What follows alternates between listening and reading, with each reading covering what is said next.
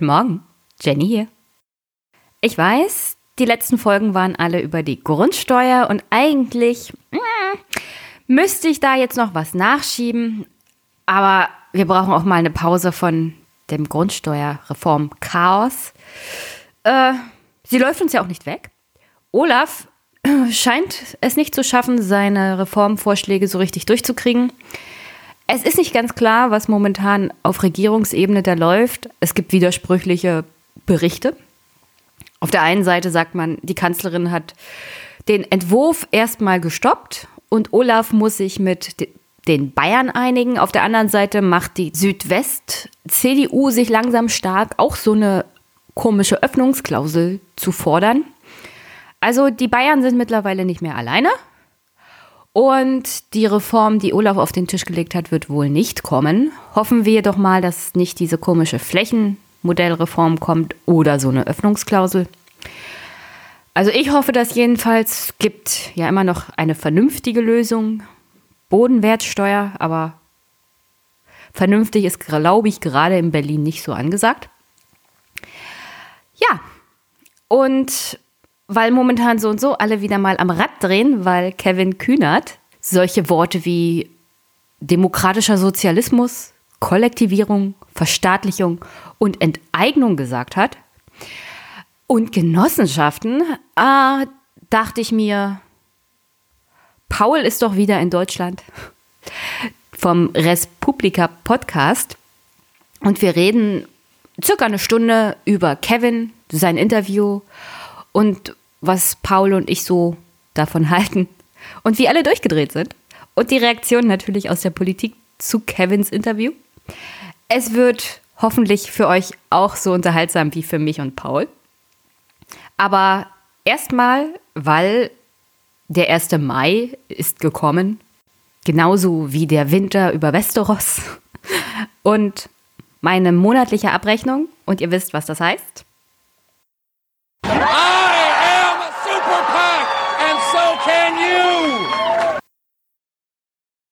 Denn meine Hörer wissen, so ein Podcast braucht auch Unterstützung. Und ich habe Unterstützung. Allen voran natürlich, wie jeden Monat, eine GEZ-Unterstützung von Harald und Taya, meinem neuen kleinen Lieblingshund. Und an dieser Stelle nochmal herzlichen Dank, Harald, auch für die Unterstützung im Aufwachen und Talk Radio Podcast. Denn dank dir bekomme ich jetzt eine Ausgabe der Rentnerrepublik und shame, shame, shame on me, dass ich da Stefan noch nichts beigetragen hatte. Aber insgeheim hatte ich gehofft, dass ich trotzdem ein Buch kriege, wenn ich ihn nicht unterstütze. Unterstützung gibt es ja auch auf andere Art und Weise als finanzielle. Zum Beispiel hatte mir Joscha ja den Intro-Song geschrieben, Outro und jetzt auch den Trenner. Und deswegen, wenn ihr mich unterstützen wollt, liebe Hörerinnen und Hörer, gibt es viele, viele Möglichkeiten. Aber auf alle Fälle erstmal danke an Harald und Taya für die monatliche Unterstützung. Aber ich danke natürlich auch der regelmäßigen Unterstützung von Robert, Kolja, 666, Dankeschön. Also 6,66 Euro, nicht 666. Aber trotzdem meine absolute Lieblingszahl mittlerweile. Danke an Andreas, Martin, Steffen, Frank und diesen Monat wieder dabei, eine weibliche Unterstützung. Nicht Carlotta, das tut mir sehr leid, dass ich deinen Namen falsch ausspreche, sondern Charlotta. Charlotta. Ich werde dran denken, deinen Namen Ordnung und ordentlich und richtig auszusprechen. Es tut mir sehr, sehr leid, ich weiß wie schlimm das ist, wenn der Name falsch ausgesprochen wird. Also shame, shame, shame on me. Charlotta, ich gelobe Besserung. Danke an Adam, André und Carsten und zu guter Letzt Ingmar. Und das kompliziert den aktuellen Superpack. Und wenn ihr, liebe Hörerinnen und Hörer, auch da rein wollt, das funktioniert ganz einfach. Spendet mir direkt per Überweisung, per PayPal oder schickt mir was von meiner Amazon-Wunschliste. Da sind neben Büchern und Glitzer Berliner Luft auch technische Sachen drauf, die ich mir wünsche. Ich freue mich jedenfalls über jeden kleinen Beitrag von meinen Hörerinnen und Hörern. Übrigens, in letzter Zeit reichlich wenig Kommentare und Feedback. Das könnt ihr natürlich auch geben. Schickt mir eine Mail oder direkt bei meiner Seite, wo der Podcast veröffentlicht wird, könnt ihr einen Kommentar hinterlassen. Oder bei Twitter. Seid kreativ. Ich freue mich jedenfalls über alles, was in irgendeiner Art und Weise konstruktiv an Input ist. Herzlichen Dank schon mal im Voraus. Und zum Abschluss. An dieser Stelle möchte ich schon mal ein bisschen spoilern für die nächsten Folgen. Ich habe ein Gespräch geführt mit Professor Dr. Franzke von der Universität Potsdam, bei dem habe ich selber noch Vorlesungen besucht und Seminare. Und ich habe mit ihm über die Brandenburger Politik gesprochen, die Parteien, die Aussicht auf die Wahlen, die Inhalte, mögliche Koalitionen. Und das ist ein sehr, sehr gutes Gespräch geworden von meiner also aus meiner Sicht. Ich überlasse das natürlich den Hörern, das zu beurteilen. Aber ich finde, er gibt einen guten Überblick darüber, was Brandenburger Politik und Parteien ausmacht und was vielleicht in Brandenburg uns erwartet nach den Wahlen, also im September. Und ich werde das so schnell wie möglich auch veröffentlichen, am liebsten noch vor der Europa- und Kommunalwahl am 26. Mai. Aber ich dachte, ja, wie gesagt, mal mit Paul sprechen ist auch nicht so schlecht. Ich freue mich immer, wenn er im Podcast ist. Es ist mal was anderes, jemanden als Gesprächspartner da zu haben, der kein Interviewpartner an sich ist, sondern hm, mit dem man auch mal so generell sprechen kann. Und ja, dann haben wir natürlich 70 Jahre Grundgesetz. Und ich werde mich mit der Frage beschäftigen, wie robust ist das Grundgesetz? Weil ich bin immer der Meinung, das Grundgesetz ist schon ziemlich robust und hat viel überstanden. Aber auf der anderen Seite ist es erstaunlich, wie einfach es ist, bestimmte zentrale Institutionen der Verfassung aus den Angeln zu heben und mit diesem kleinen Teaser sozusagen lasse ich auch euch in diesem Part erstmal alleine im Regen stehen. Aber das kommt definitiv. Für den 20. Mai habe ich mir das vorgenommen. Aber vielleicht kommt auch wieder was dazwischen, wer weiß. Manchmal ist das ja so, das Thema heute zum Beispiel, eigentlich wollten Paul und ich über Europawahlen reden. Und dann sagte Paul, nein, wir müssen noch über Kevin Kühnert und Andrea Nahles und die SPD reden. Und dann, dann waren wir wieder über eine Stunde und ich dachte mir, jetzt schaffen wir es nicht mehr, über Europa zu reden weil ich keine drei Stunden Podcasts machen möchte. Ich habe das Gefühl, die Hörer springen mir dann ab. Ich weiß, ihr seid im Großen und Ganzen Aufwachen geprüft, aber drei Stunden sind wirklich, wirklich viel. Und deswegen will ich es nicht mehr so lange übertreiben. Und ich hoffe, dass ihr hier im Anschluss viel Spaß habt mit Paul und mir und den ganzen Reaktionen aus der Politik zu Kevin Kühnerts Interview. Sonst wünsche ich euch natürlich wie immer an dieser Stelle eine wunder wunderschöne Woche. Wir hören uns. Bis bald. Hi Paul.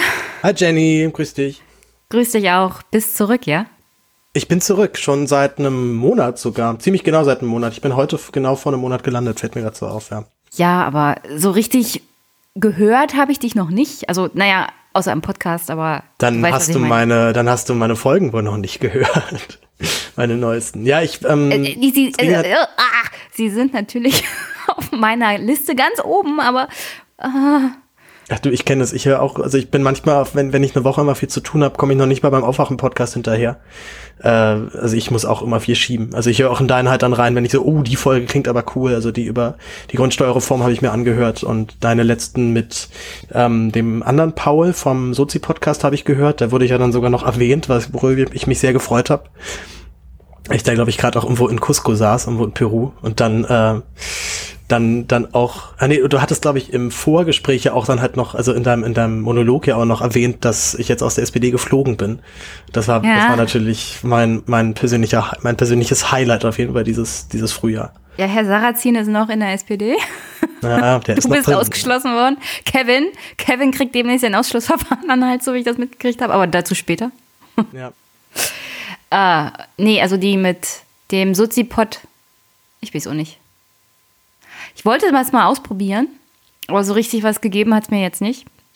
Ja, er ist halt, er ist halt aber sehr parteitreu. Also ihn ja. kriegst du halt dann nicht zu so einer richtig umfassenden Parteikritik. Er ist dann noch zu tief drin und ich glaube, man, wenn man auch zu viele Leute persönlich kennt, wird es auch einfach schwierig, dann so eine harsche Kritik irgendwie an Mann zu legen. Also sieht man ja auch bei Kevin ganz gut, der einfach jetzt mit den ganzen SPD-Oberen so, so dicke ist und die ihn ja auch sofort äh, zu, zu, sich eingeladen haben in ihren Kreis.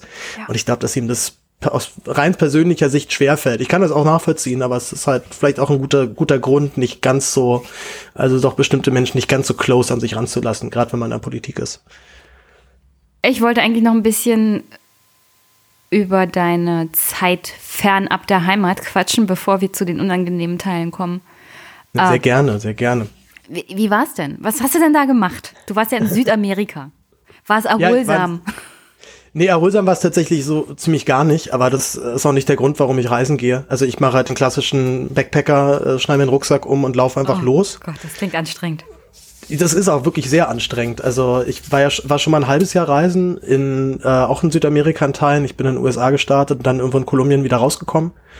Und äh, plane eigentlich meine Reisen auch nie sonderlich. Also meine Lieblingsform von Reisen ist eigentlich halt den Rucksack umschneiden und dann bist du irgendwie da und dann guckst du halt, was sich jetzt so ergibt. Also so ein Sightseeing-Gehoppe habe ich eh nie so abgefeiert. Das war nie so meine, meine Art.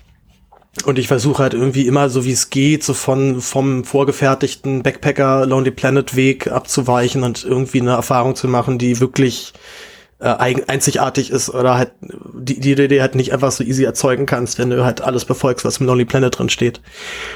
Und ich war in Peru, da habe ich angefangen in Lima, war da so anderthalb Monate circa. War sehr viel wandern, habe mich sehr in, das, in die Landschaft verliebt vor allem. Es sind, also wer auf Berge steht und tiefe Täler und Schluchten und schneebedeckte Gipfel, der ist in Peru sehr gut aufgehoben. Fast und so dann bin wie ich, in Brandenburg, war? Ähnlich, ja. ja es ist ähnlich. Ähnlich bergig. Bisschen, es ist ein bisschen, sind da noch so ein paar hundert bis tausend Höhenmeter mehr, aber. glaub, minimaler Punkt, Unterschied, minimaler. Also ich glaube, der, der höchste Punkt, wo ich war, war so ähm, war glaube ich 5000 Meter Höhe. So, also wo auch beim Wandern richtig merkst, das, das zieht dann echt an. Ey, also ich war, ich war über Ostern bei der Familie und meine Schwester hat ja Kind gekriegt, also mein kleiner Neffe. Und ich durfte ihn erstmalig in der Gegend rumfahren. Und dann bin ich praktisch einen kleinen Hügel hoch und fand das schon, huh, ein Hügel. Uiuiui, jetzt kriegt ja. der junge Mann direkt mal zu sehen. Höhen, direkt mal. Höhenluft, da kriegt er das schon. Ja, ja. Ja, nee, das ist, das ist, das ist ein anderes Kaliber auf jeden Fall noch, ja. Also ich war in, war in Machu Picchu, ah, bin, bin ich hingewandert. Das war eine, das war eine geile Erfahrung. Da gibt es dann mehrere Möglichkeiten hinzuwandern. Man kann so den klassischen ähm, alten Inka-Trail nehmen, also der alte Wanderpfad, der von Cusco direkt nach, nach Machu Picchu ging. Oder man kann halt ähm, eine Route machen, die ich dann gewählt habe, weil der Inka-Trail wegen der Jahreszeit, es war ja Regenzeit, als ich dort war, dann zugemacht hat. Und dann bin ich den Saikantai Pass hochgelaufen. Und das ist landschaftlich deswegen sehr spannend, weil man so die ersten zwei Tage ziemlich, ziemlich bergig und kalt so durch die Gegend läuft und dann irgendwann an diesem Saikantai Pass vorbeiläuft. Also man läuft wirklich direkt neben dem den Berg halt dann lang und äh, kann oft, also kann schon den Gletscher angucken und anfassen. Und dann auf einmal ist man irgendwie nach, innerhalb von zwei, drei Stunden wieder im Dschungel. Und das ist halt völlig crazy. So, du, man weiß selber gar nicht, was, wie das passiert ist. Und auf einmal ist es halt warm und tropisch. Und so, dass man versteht dann auf jeden Fall, warum die Inka das auch das heilige Tal genannt haben, weil die sich natürlich nicht erklären konnten, wie das hier passiert. So, es ist halt äh, Vulkangestein drunter und dementsprechend ziemlich warm. Und der Ort war natürlich heilig von den Göttern. Und du, Du warst in Peru und mhm. wo noch? Ich bin dann noch nach äh, Kolumbien weiter. In Kolumbien war ich schon mal ziemlich lange. War, bin, glaube ich, das halbe Jahr, was ich reisen war, war ich, glaube ich, die Hälfte davon allein in Kolumbien und habe mich schon da mega in das Land verliebt. Das ist ähm, noch nochmal sehr anders als Peru, gerade weil die, also die Peruaner sind dann noch sehr zurückhaltend so im Schnitt, sehr distanziert, auch nicht unbedingt immer so direkt freundlich. Also schon so eine gewisse Skepsis erstmal auch einem Fremden gegenüber, habe ich so festgestellt. Aber das ist in Kolumbien halt gar nicht so. In Kolumbien wirst du halt sofort angelabert an, an jeder Ecke und hey, wo kommst du her? Aus Deutschland, krass, ey, geil, dass du da bist. Und das ist so schön, als Tourist in diesem Land zu sein, weil man Äh, man wird so unglaublich nett von allen empfangen. Die Menschen freuen sich einen Keks, dass da wieder Ausländer halt ins Land kommen und sich Kolumbien anschauen. Kolumbien hat eine ziemlich, ziemlich feingliedrige so Sozialstruktur, also ganz viele verschiedene Ethnien sind da vermischt. Ähm, hat ja auch historisch ganz schön was hinter sich. Und gerade die letzten 30, 40 Jahre waren also eigentlich die letzten 100 Jahre, wenn man es genau nimmt, waren ja politisch immer eine Vollkatastrophe. Und jetzt wandelt sich zumindest halt gerade, dass es halt nicht mehr eine Vollkatastrophe ist, sondern nur noch eine Katastrophe, sage ich mal. Das gab's, ist dann auch ganz spannend. Gab es da nicht diesen berühmten Bürgerkrieg mit den FARC? Ja, den, ach, das, das, ist, das sind ja nicht nur die FARC, also das ist halt dann so ein Bürgerkrieg von vielen, die da mhm. gleichzeitig stattgefunden haben. So die FARC sind, glaube ich, noch so, es waren auf jeden Fall auch die größten und sind halt die bekanntesten auch im Ausland, aber die M19 sind halt genauso grob drauf immer gewesen und die FARC sind jetzt halt eben befriedet. Also die FARC, FARC sind jetzt in eine politische Partei umgewandelt worden und sitzen im Parlament und haben Rederecht und äh, ja, haben sich halt von allen Straftaten abgeschworen. Und dann ist halt immer sehr spannend, wenn man dann so mitbekommt, dass es in, in der kolumbianischen Politik weder gut noch böse gibt. Die sind alle mehr, mehr oder weniger gleich scheiße. Also der ähm, äh, José Manuel Santos, der ist ja vielleicht noch Leuten hier im Esten noch bekannt, der Präsident, der das Friedensabkommen ausgehandelt hat. Mhm. Der geht halt dann so als der, der gute Politiker. Und dann hört man aber, dass sein Amtsvorgänger, äh, Alvaro Uribe, der einen ziemlich harten Kurs gefahren hat ähm, Richtung Guerilla abschlachten. Also er hat halt Kopfgeld aufgesetzt. Für jeden Soldaten, der einen Guerilla tötet, gibt's 10.000 Dollar. Und naja, du kannst dir denken, was passiert ist. Es geht sehr schnell dann dahin, dass man halt Zivilisten äh, ja, bezichtigt, Pseudo, dass sie Guerillas sind. Genau. Genau, man, also da gibt's halt dann so Fälle, dass dann, was ich, da wurde ein ganzes Dorf halt abgeknallt und man hat halt doch mal schnell irgendwie so zehn, äh, so zehn FARC-Uniformen irgendwo ausgegraben und die halt noch schnell, und die dann schnell umgezogen, die Leichen, dass man halt da sein Geld einstreichen konnte. Und ähm, jetzt rate mal, wer unter diesem, unter diesem Präsidenten, der das befohlen hat, Verteidigungsminister war. Ich denke mal, der jetzige Präsident. Mm, ja, der, also Santos ist jetzt schon nicht mehr Präsident, so. aber genau. Ja, auf der, alle Fälle Santos den, den halt, den wir als hier den, den Guten so ein bisschen ansehen. Und das ja, ist halt alles so dieselbe Kaste. Bürgerkrieg so. gibt keine guten Menschen. Es ist äh, wirklich richtig übel und dann äh, jetzt ist ja jetzt ist halt wieder auf noch weiter rechts gekippt. Also jetzt ist halt, jetzt habe ich den Namen von dem jetzigen Präsidenten vergessen. Aber ähm, also es ein, ein Brite, der dort schon seit zwölf Jahren wohnt, der meinte mal so scherzhaft zu mir, naja, in Kolumbien gibt's halt mal so zwischen konservativ und, und super rechts. Und dann gibt's da wieder ein bisschen konservativen Präsidenten, dann gibt's halt wieder rechts. Aber dass mein linker Präsident überhaupt die Chance hatte, Präsident zu werden, ist völlig ausgeschlossen. Äh, die eine Tourguidin, die uns so eine Politiktour durch Bogota gemacht hat, die hat halt erzählt, dass seit dem Friedensabkommen ist es schon deutlich besser geworden, auch alles. Also es ist sehr viel friedlicher auch geworden. Und äh, man kann es schon darin erkennen, dass jetzt bei der letzten Wahl 2016, glaube ich, oder 2017, gab es das erste Mal, dass es ein, ein linker Präsidentschaftskandidat zur Wahl angetreten ist. So der hat traditionell nie eine Chance, der kriegt vielleicht so acht, neun oder zehn Prozent und das machen dann die Liberalen und die Konservativen untereinander aus, wer Präsident wird. Aber es war jetzt die erste Wahl, wo dieser linker, wo dieser linker Präsidentschaftskandidat nicht erschossen wurde. Na, immerhin. Das ist dann halt schon, ähm, ja, also man, man muss sich das einfach nur mal vorstellen, wie das, in, das wäre so in Deutschland. Also ein linker Präsidentschaftskandidat müsste Gefahr laufen, hier abgeschossen zu werden. Ja, zum Beispiel jemand von der Partei. von der Partei. Ja, Herr Sonneborn hätte wahrscheinlich keine guten Chancen. Ich wollte gerade sagen, so dass Martin Schulz ja eigentlich dann halt dann keine Gefahr gelaufen hätte. Ne? Ja. Also, also du, du, äh, tun wir doch bitte nicht so, als ob es hier einen linken Präsidentschaftskandidaten geben könnte, selbst für den Gruß-August-Posten. Aber der muss wenigstens nicht Sorge haben, abgeschossen zu werden dann vor der Wahl. Ne? Also es wäre so wie wenn wenn halt der der linken der linken naja. Kandidat halt immer mit Polizeischutz rumlaufen muss, weil er so Angst hat. Mhm. Also da, da Obwohl sind halt du dich dann in so dem Fall Welten. wahrscheinlich auf den Polizeischutz auch nicht so richtig verlassen kannst. Das kommt so ein bisschen drauf an. Also wenn du als Touri durchs Land läuft, bist du da schon echt safe so. Und die Polizisten sind auch, also behandeln dich dann auch ähm, nochmal besonders und du bist, sind auch besonders nett zu dir. Die Leute, die halt eben wirklich Angst haben müssen vor der Polizei, sind die Einheimischen selber, weil für die gelten halt eben dann diese normalen Rechte. Und ich als Europäer oder generell Weißer habe dann natürlich so eine gewisse Schutzzone immer um mich rum, was auch ein bisschen komisch ist, aber das merkt man generell erst beim Reisen, was für ein unglaubliches Glück man hat, dass man mit so einem deutschen Pass geboren wurde, wofür ich ja nichts getan habe. So, ich habe halt einfach nur, habe halt einfach nur deutsche Eltern gehabt. Fertig. Das war's. Ah, den Pass habe ich übrigens auch nicht. Du hast keinen Pass? Ich habe keinen Reisepass. Dafür, ich hab ein, dafür habe ich keinen, dafür habe ich keinen Ich habe einen Perso, der reicht. Ja, den hab, den hab ich wiederum nicht. Du hast keinen Personalausweis, hier kannst du keinen Personalausweis haben. Ich weiß nicht, der ist irgendwann abgelaufen und seitdem habe ich mir keinen neuen gemacht. Und wenn ich mich ausweisen musste, hat bis jetzt auch mein Studentenausweis immer ganz gut gereicht oder halt im Zweifelsfall dann der Pass. Also wenn es wirklich amtlich sein musste, nehme ich halt meinen Pass mit. Ja, gut, dann musst du halt auch. irgendwann mal 50 Euro plus bezahlen. Ich weiß ja nicht, ich habe noch so einen alten gekriegt. Ich hatte noch Glück, ich konnte es mir aussuchen. Und der neuere, ja. der war teurer. Und dann habe ich natürlich ja. den alten genommen, weil ich absolut geizig bin.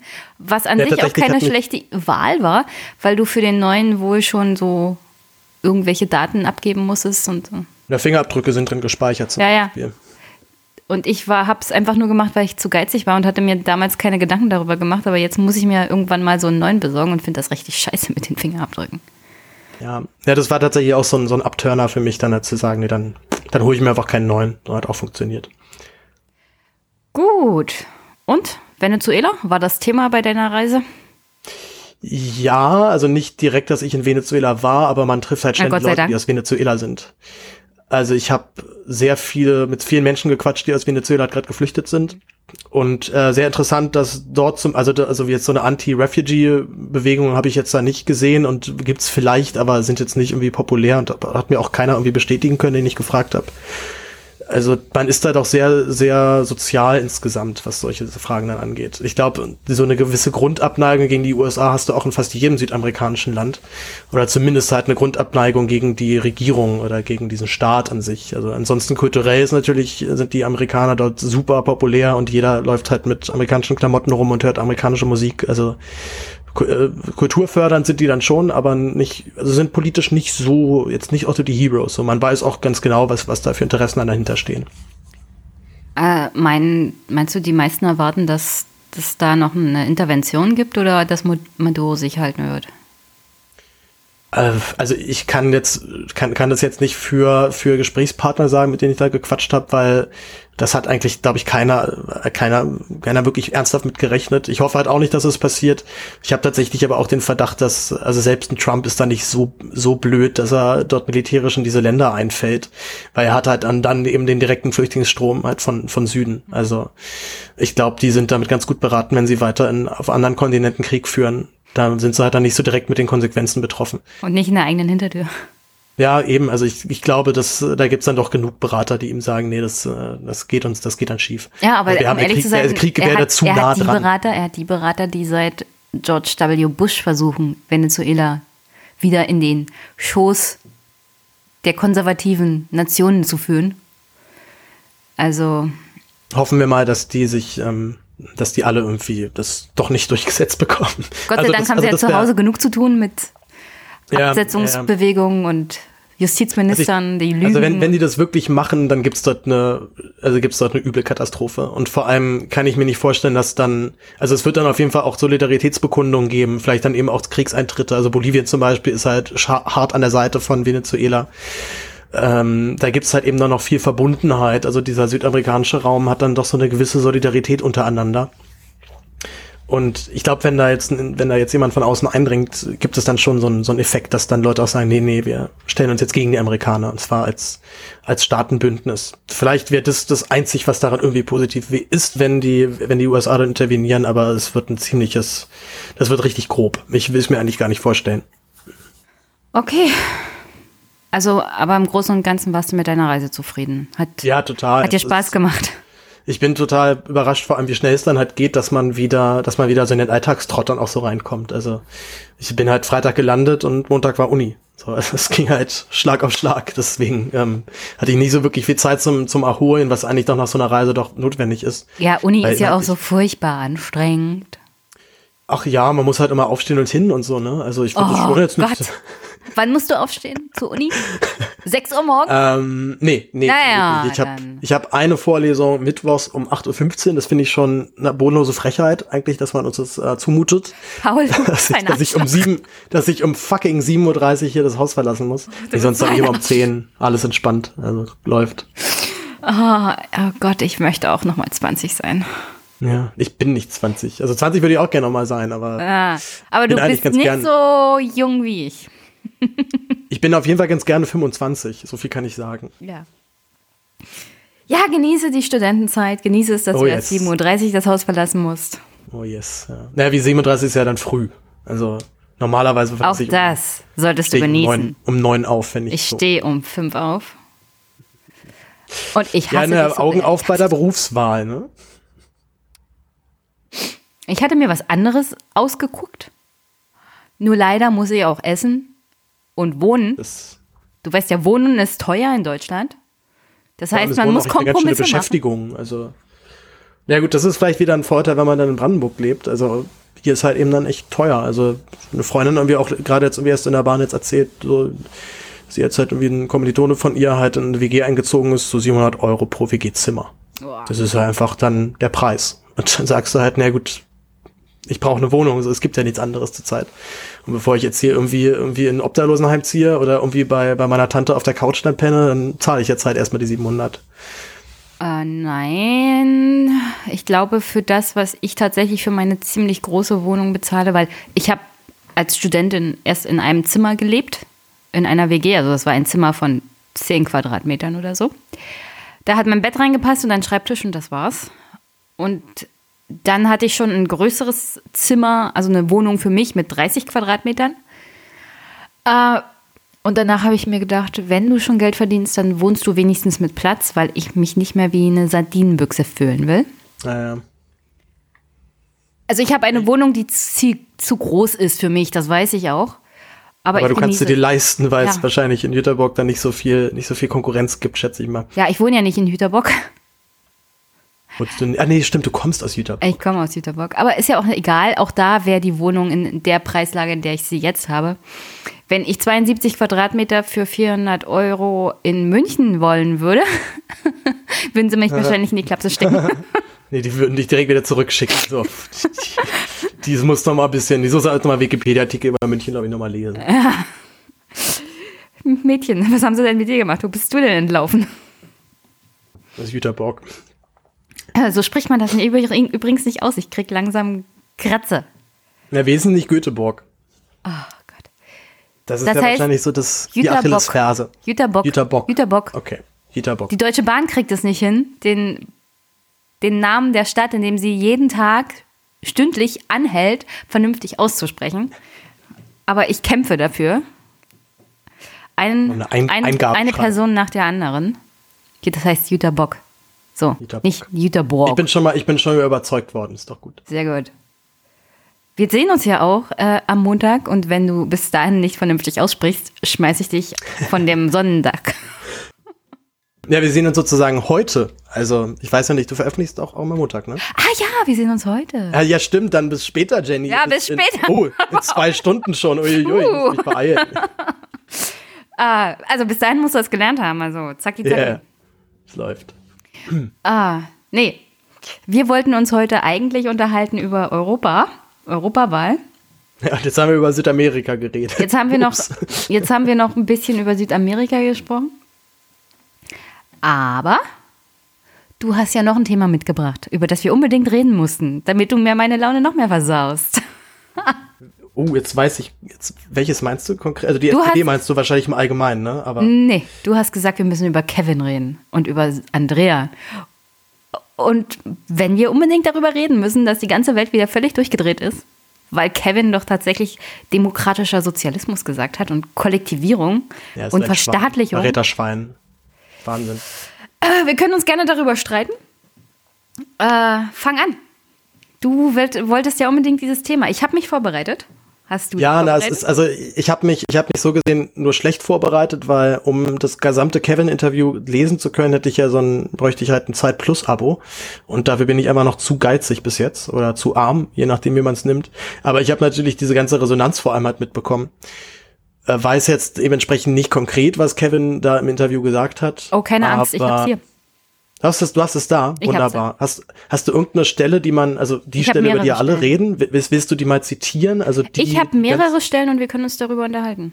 Wunderbar, Okay, wunderbar, perfekt. Also Dann ich gehen habe wir einfach durch. ich hab hier theoretisch das ganze Interview da, aber ich nehme nur bestimmte Stellen, die mich auch interessiert haben, an denen wir uns auch gerne abarbeiten können.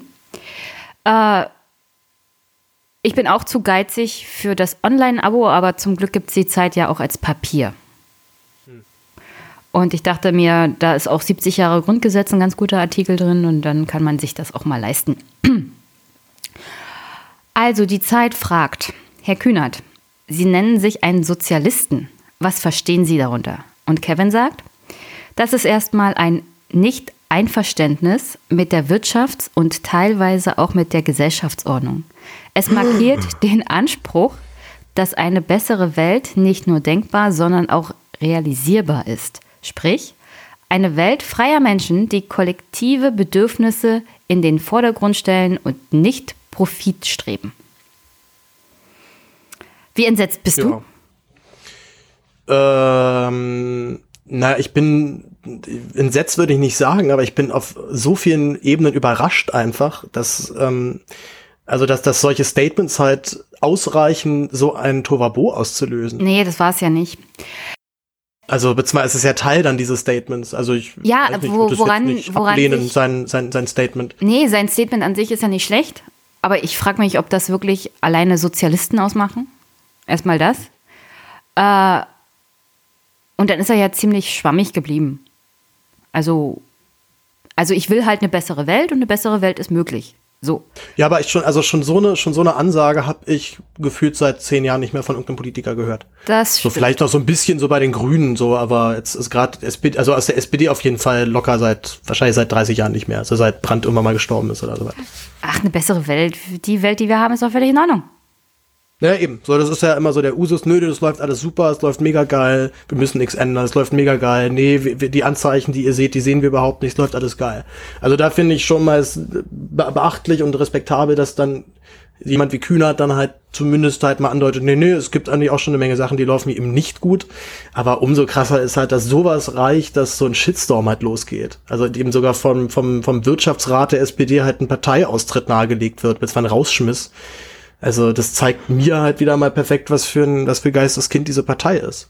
Ja, aber äh, ich habe ja heute auch schon die Wochendämmerung gehört und da wurde nochmal klargestellt, dass dieses Wirtschaftsforum an sich ja keine echte Unterorganisation der SPD ist, sondern irgendwie so ein Lobbyverein, wo sich SPDler finden, die doch eher Konservative in der SPD sind. Ich würde sagen, der Seeheimer Kreis gehört da bestimmt irgendwie rein sagen. Aber die haben in der SPD so richtig nichts zu sagen. Also, ja gut, sie haben es zumindest ja so geschafft, dass man sie doch relativ prominent gehört hat. Also so ein gewissen. Ja, so gut wie jeder, der unbedingt ein Stückchen Aufmerksamkeit wollte, hat auch Aufmerksamkeit gekriegt aufgrund der Tatsache, was Kevin gesagt hat. Ähm, aber ich mache mal weiter. Ja.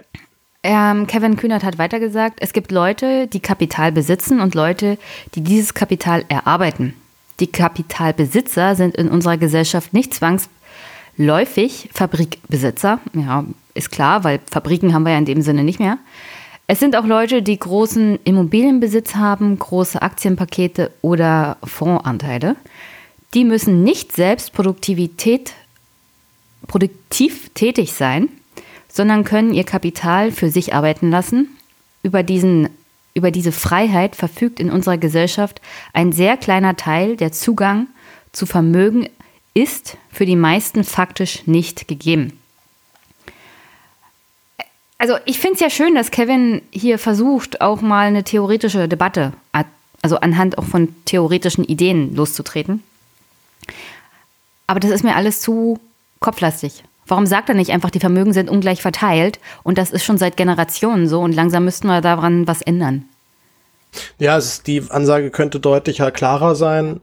Ähm, und was mir jetzt in dem in der Passage halt eben fehlt, die politische Forderung daraus abzuleiten. Also zu sagen, wir haben einen gewissen Pulk von Menschen, die Kapital besitzen und zwar sehr viel.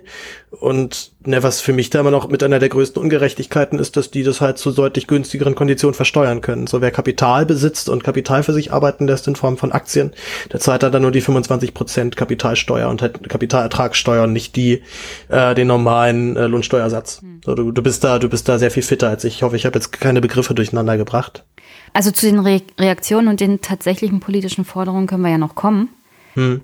Aber das fehlt mir so generell in diesem ganzen Interview. Also er ist sehr vage, lässt bestimmte Wörter fallen, die aufblinken bei vor allem neoliberalen Kampflobbyisten, die sofort äh, Schnappatmung kriegen, wie wir das gesehen haben. Also es ging ja, es ging ja durch Twitter, durch Facebook, durch den Blätterwald alle sind völlig durchgedreht, nur weil er Kollektivierung und Verstaatlichung gesagt hat und demokratische Teilhabe.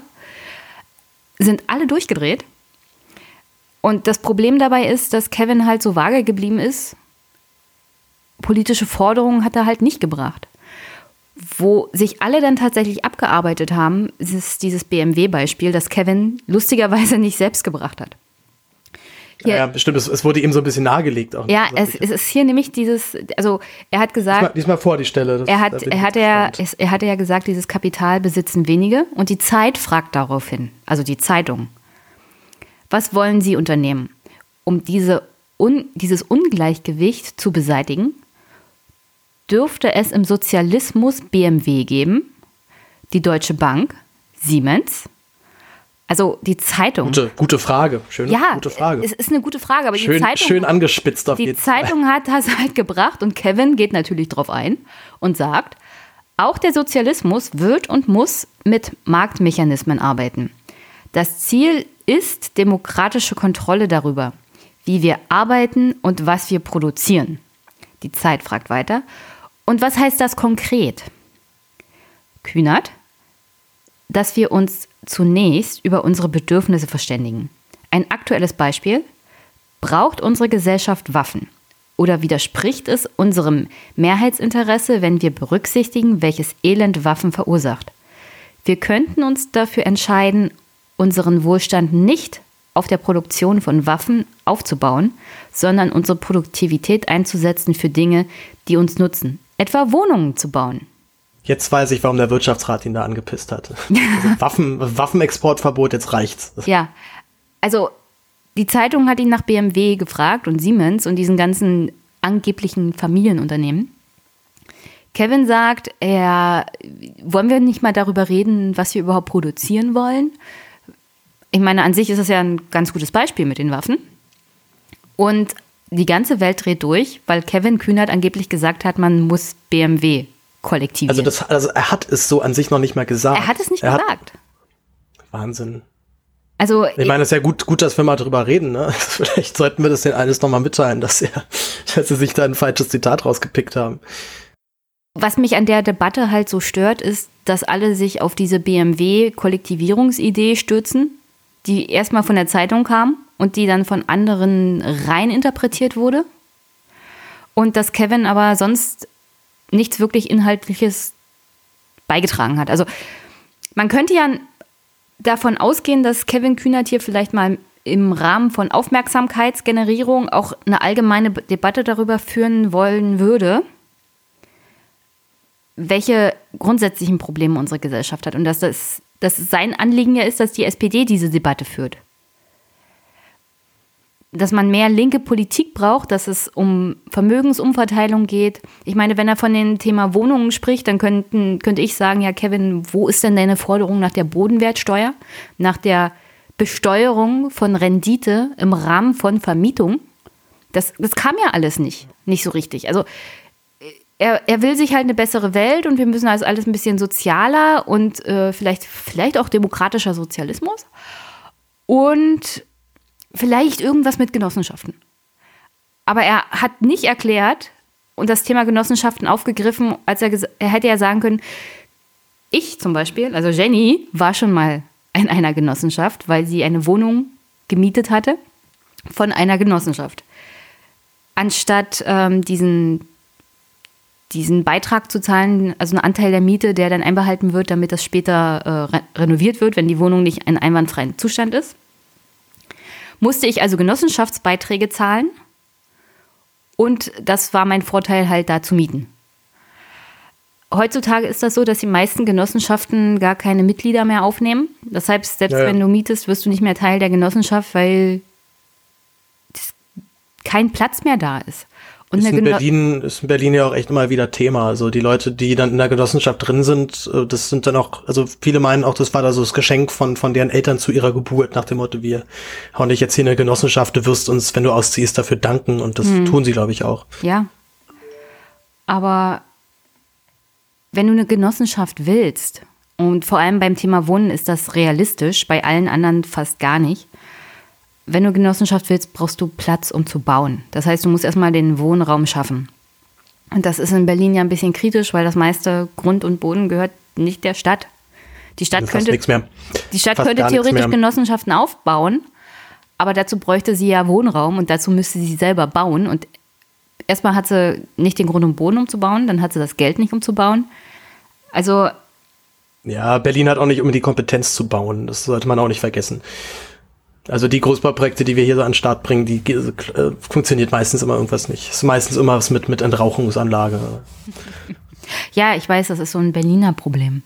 Hm. Mhm. Ja, also in Berlin ist äh, tatsächlich das Ding, dass wir eigentlich zurzeit so in den letzten Jahre jede freie Fläche, die wir haben, halt mit welchen Shoppingcentern zugekleistert haben. Und ähm, ich habe ja immer so eine, so eine Vision, dass, dass ich irgendwann mal kollabiert die Wirtschaft komplett und der ganze Einzelhandel stirbt und dann stehen diese ganzen fetten Malls einfach frei und keiner ist mehr drin und wir überlegen uns, was wir damit machen sollen. Also, wenn jetzt ist jetzt irgendwie hier die Eastside Mall eröffnet worden, das ist direkt an der Warschauer, Warschauer Brücke, an der Warschauer Straße. Eigentlich halt früher so das eins, eins der Herzzentren der linken Szene oder wo halt direkt die linke Szene auch begonnen hat und jetzt ist es halt komplett durchkommerzt. Also es ist wirklich unangenehm. So das RAW-Gelände ist ja, was ja eigentlich noch so aus so einem alten alternativen Spektrum ja auch kommt, ist inzwischen auch ziemlich, ziemlich verturit.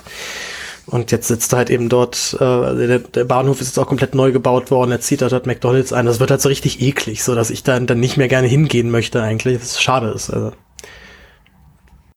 Was ich eigentlich noch sagen will, ist, dass diese Genossenschaftsidee für produzierendes Gewerbe, also was jetzt in dieser Aufregungsdiskussion so ist, wie man kann doch BMW gar nicht kollektivieren, äh, theoretisch könntest du das schon. Also du könntest aus BMW eine Genossenschaft machen oder man könnte eine Firma gründen, die ist eine Genossenschaft.